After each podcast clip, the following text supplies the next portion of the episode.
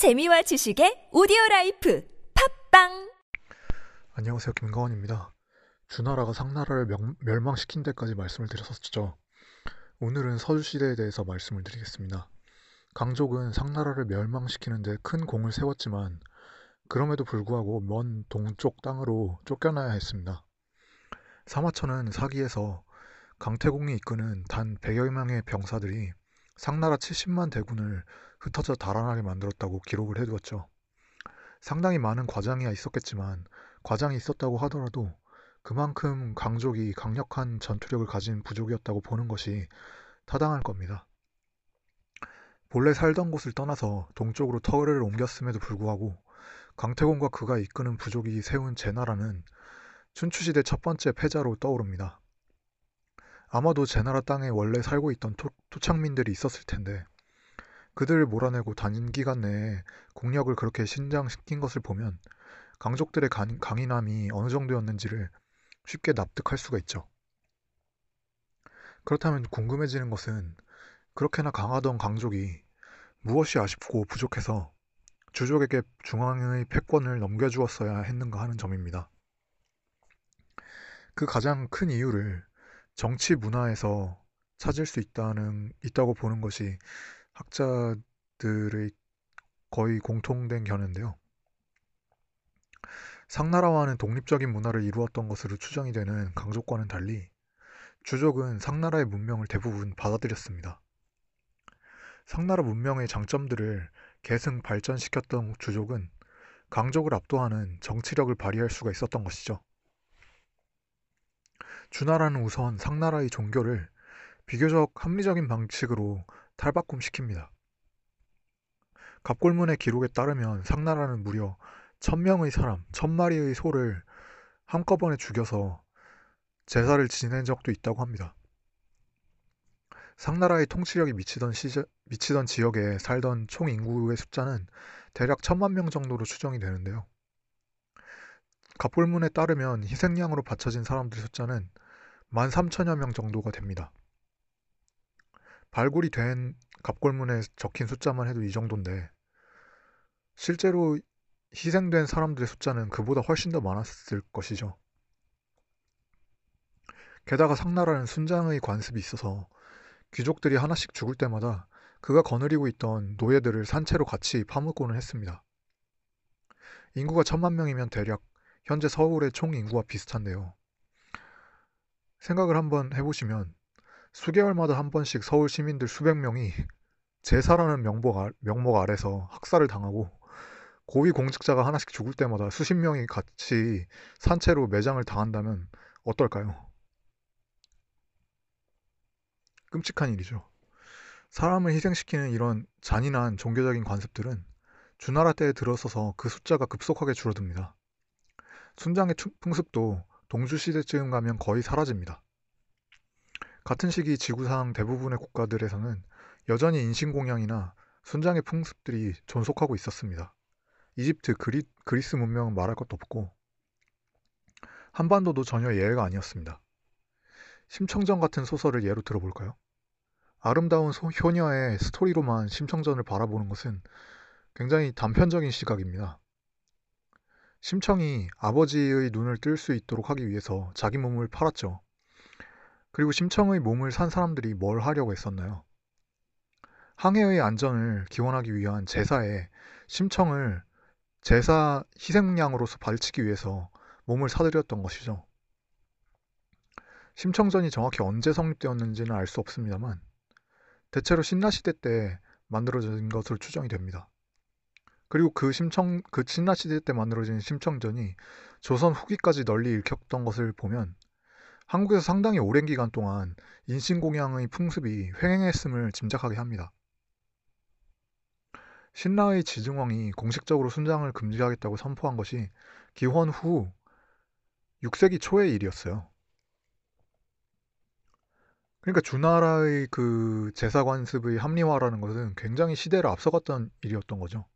오늘날 관점에서 보면 별게 아닌 것처럼 보입니다만. 그리고 주, 주나라는 제사의 규모와 방식을 보다 합리화해서 문자로 기록을 해둡니다. 그것이 삼례, 즉 예기, 의례, 그리고 주례입니다. 지금 현재의 관점에서 보면 삼리의 조항들은 지극히 계층주의적이고 불합리해 보입니다만 당시로서는 시대를 앞서 나갔던 종교 개혁이었습니다.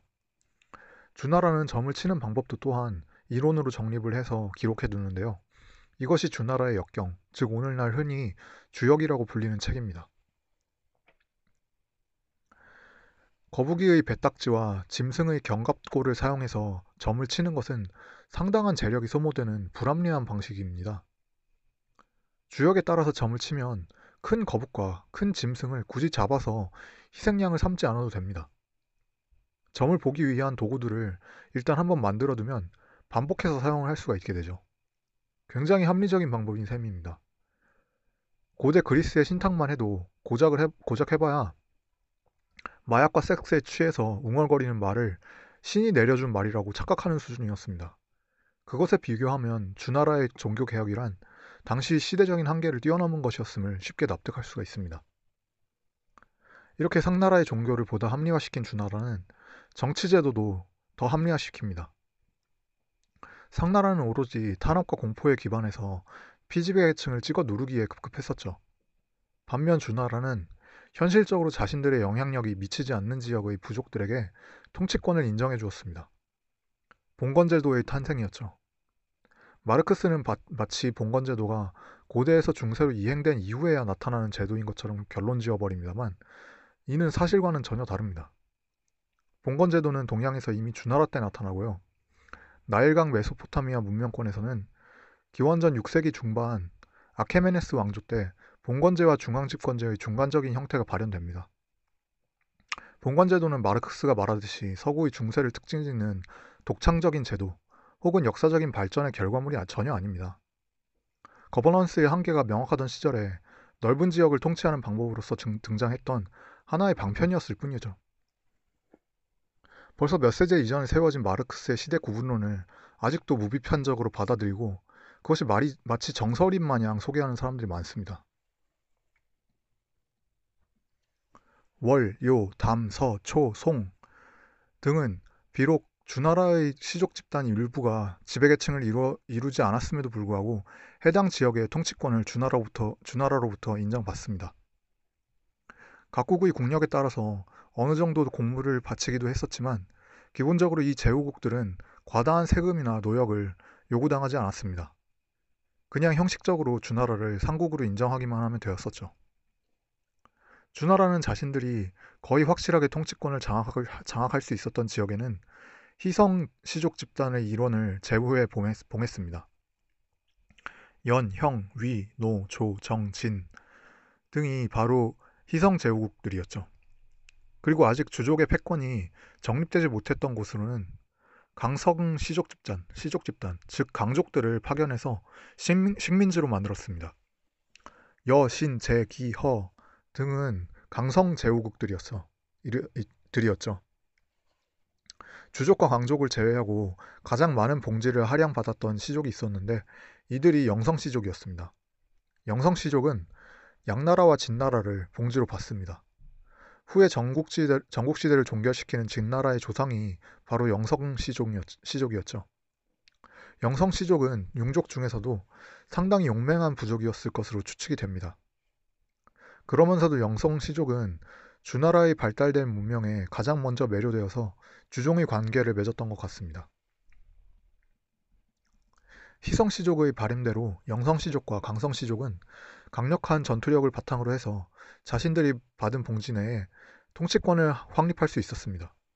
이로써 주나라는 중국 대륙의 중앙에 위치하면서 사방으로 제후국들이 두터운 비호를 받는 상국의 위치에 오르게 됩니다.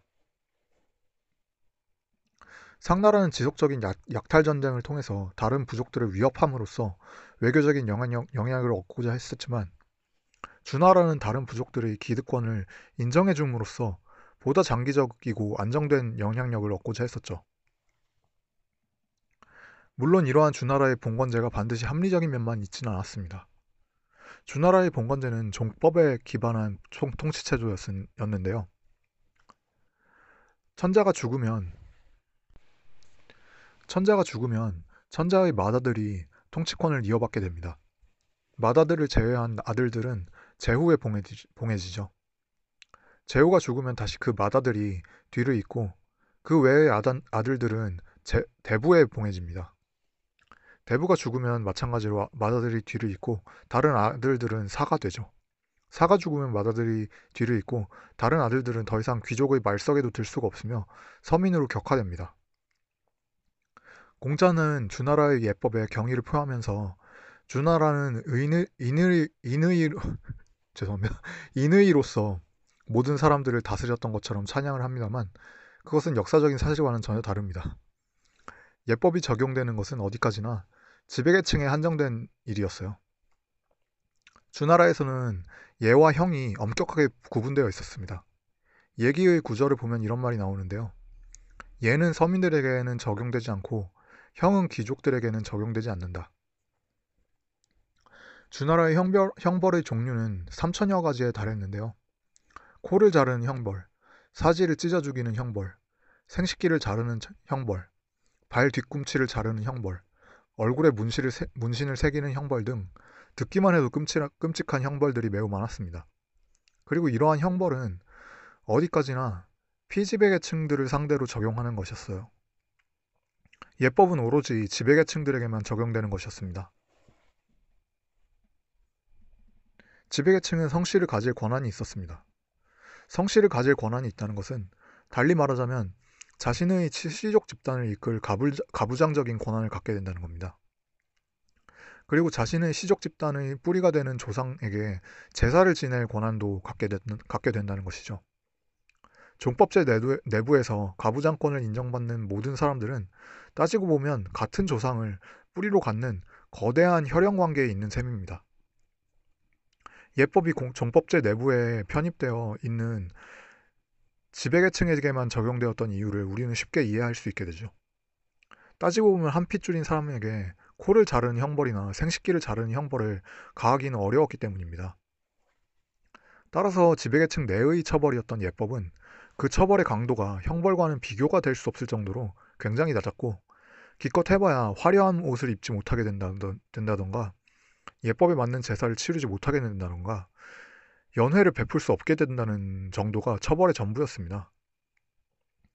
사실상 처벌이라고 부르기도 민망한 수준이었던 셈이죠. 혈통에 기반한 계층, 계층제도 속에서만 기능하던 주나라의 예법이라는 것은 공자가 입법처럼 말하듯이 그렇게 대단한 찬사를 받을 만한 위대한 제도는 전혀 아니었습니다. 오늘날의 관점에서 보면 역사에서 흔하게 관찰되는 지배계층의 형법적인 특권의 한 형태에 불과했을 뿐이죠. 물론 그 시대 당시의 관점에서 본다면 어느 정도 합리적인 면도 없지 않아 있긴 했었습니다만 그러나 이렇게 사회제도적인 합리화가 어느 정도 이루어졌음에도 불구하고 주나라의 치세는 그리 오래가지 못합니다. 기원전 985년 주나라의 소왕은 남방의 형초 지역을 정벌하려고 했었는데요. 한수와 장강을 끼고 형성이 되었던 초나라는 중원과는 독자적으로 발달된 문화권을 이루고 있었습니다. 소왕의 첫 번째 원정은 성공을 거둡니다만 두 번째 원정은 완패로 돌아갑니다. 사선은 사공들이 악교로 이어붙인 배를 주는 바람에 강 중간에서 악교가 녹자 정군이 수장되었고 소왕도 이때 함께 죽었다고 전합니다. 이 사건은 주나라의 실력이 그다지 변변치 않다는 것을 중국 대륙 각 중국 대륙 각 부족들에게 인식시켰던 사건이었죠. 하늘의 아들이라던 천자가 물에 빠져 죽는다는 것은 누가 봐도 어처구니가 없는 일이었습니다. 소왕의 아들 모광은 아예 한술 더 뜹니다. 모광은 견융이 공물을 내놓지 않는다는 명분 아래 이들을 정벌하기로 결심합니다. 국어에 따르면 당시 제공으로 있던 모부가 다음과 같이 말하면서 뜯어 말렸다고 합니다. 원정은 당치 않습니다. 대저 군사란 때에 맞춰서 움직여야 합니다. 군사를 움직였음에도 위세를 떨치지 못하고 과시만 하게 된다면 놀림감에 그칩니다. 선왕의 제도에 따르면 방내를 전복이라 하고 방외를 후복이라 하고 후와 위를 빈복이라 하고 만을 요복이라 하고 융적을 항복이라 합니다. 정, 전복은 재의 재를 올리고 후복은 살을 올리고 빈복은 향을 올리고 여복은 공을 올리고 황복은 큰 일이 있을 때 왕을 채, 찾아뵈면 그것을 족합니다. 견융은 대필 백사가 조란 이래 그 직을 가지고 왕을 찾아 배웠습니다. 그런데 천자께서 지금 향을 바치지 않기에 견융을 정벌하여 군사를 과시하겠노라라고 하시면 이는 선, 선왕의 가르침을 폐하는 것이 아니옵니까? 여기서 선왕, 여기서 선왕의 가르침이란 주왕과 무, 무공의 치세 때 세워둔 제도를 말합니다. 즉 주왕과 무, 주공의 치세 때 이미 견융의 세력은 너무 강해서 도저히 주나라가 조공을 바치라고 요구할 만한 입장이 아니었던 것이죠. 견융은 국가의 일이 생겼을 때 그것을 주나라 왕에게 아래어서 보고하기만 하면 되는 일이었습니다. 즉 견융은 형식적으로만 주나라에 대해서 주종관계를 인정하기만 하면 되는 것이었죠. 그 이상의 어떠한 세금이나 노역도 요구할 수 없을, 없을 만큼 견융의 세력은 강, 강했던 겁니다. 견융의 세력이 강성함을 똑바로, 똑바로 인식을 하지 못하고 단순히 괘씸하다는 이유를 들어서 모광이 무모한 정벌전에 나서자 모보는 이것을 뜯어 말렸던 것이죠. 하지만 모광은 제 고집대로 기어이 정벌에 나섭니다. 그리고 정벌의 결과는 처참했죠. 달랑 흰, 의, 흰 일이 4마리와 흰 사슴 4마리를 얻은 게 전부였습니다. 이 전쟁 이후로 황복지대 국가들은 더 이상 주나라에게 예를 갖추지 않았다고 사선 전합니다. 그리고 주나라의 침공을 성공, 적으로 방어했던 중융족과 초나라의 세력은 점점 더 강성, 강성 해져 갔습니다. 반면 아무런 성과가 없는 역, 약탈 전쟁을 연속으로 치렀던 주나라의 국군은 텅텅 비어, 비어버렸죠. 기원전 878년 주나라 왕위에 오른 여왕은 야인들에게 세금을 부, 부과해서 왕실 자산을 늘리려고 했습니다. 그러자 국인들이 크게 반발을 했죠. 국인들은 모두 성실을 가진 사람들로서 그 각자가 시족 집단의 등을 아, 시족 집단의 힘을 등 뒤에 업은 사람들이었습니다. 이들의 의견을 무시한다는 것은 굉장한 도박이었죠. 그럼에도 불구하고 여왕은 막무가내, 막무가내였습니다. 위나라에서 무당을 데려와서 국인들을 감시하도록 했고 무당의 밀고를 받으면 곧바로 그들을 참수했다고 전합니다. 여왕은 공포 정치를 통해서 무리하게 국고를 충당하려고 했고 주나라는 다시 한번 기원전 845년 회수 지역으로 원정을 감행합니다. 그리고 이번에도 역시나 아무런 소득이 없었죠. 국가 재정, 재정은 오히려 더 악화되었습니다. 마침내 기원전 841년 국인들이 봉기를 하기에 이릅니다. 이 봉기에는 사인 계급들도 가담을 했다고 하니까 왕을 제외한 모든 지배계층들이 똘똘, 똘똘 뭉쳐서 일으켰던 대대적인 사건이었을 겁니다. 급한 나머지 여왕은 가솔들도 챙기지 못하고 제, 채 땅으로 달아났고 태자는 소공의 집으로 숨었죠. 이 사건으로 인해 주나라는 한동, 한동안 소공과 주공이 더불어서 섭정을 하게 됩니다. 나중에 태자가 장성하자 그를 왕으로 옹립하는데요. 이 사람이 주, 이 사람이 주의 선왕이 됩니다. 선왕 즉위 이후에도 주나라의 사정은 전혀 나아지지 않았어요. 회의와 융과의 전쟁을 계속해 나갔지만 결국 융에게 대패를 합니다. 그리고 서주의 마지막 왕인 유왕이 등장하게 되는데요. 마침내 서주가 태, 패망하던 날 도우러 달려왔던 제후국은 거의가 없었고 단지 진 양공만이 서주를 구원하러 왔다고 전합니다. 진 양공은 왕실의 동천을, 동천을 끝까지 보자 보이했죠. 이렇게 해서 진이 중원의 일에 끼어들고 주나라가 동천하면서 춘추 전국시대는 그 서막을 올리게 됩니다. 사마천은 사기에서 이러한 서주시대의 마지막을 다시 한번 주색에 빠진 유왕의 도덕성이 초래한 결과로 설명을 하는데요. 후궁의 한 여인이 남자와 관계를 갖지 않고 낳은 여자아이 하나를 버렸는데 그 아이가 자라서 포사라는 이름의 미인이 되었고 그 포사를 맞이한 유왕은 잘 웃지 않는 그녀를 웃기기 위해서 봉화를 거짓으로 올렸으며 그래서 용족의 침입 때 제후국들이 오지 않았다고 기록하고 있습니다. 물론 사마천의 이 기록을 역사적인 사실로서 신뢰하는 학자는 없습니다.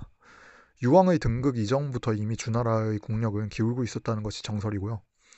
설령 유왕이 도덕적으로 매우 청렴한 사람이었다고 할지라도 제후국들이 주나라를 돕기 위해 달려오지는 않았을 겁니다. 음탕한 여자와 왕의 도덕성을 본질적인 문제로 지적하는 것에서 우리는 다시 한번 사마, 사마천이 지녔던 역사 인식의 한계를 잘 알 수 있습니다. 예, 오늘은 여기까지 하겠습니다. 즐거운 하루 되시길 바랍니다. 감사합니다.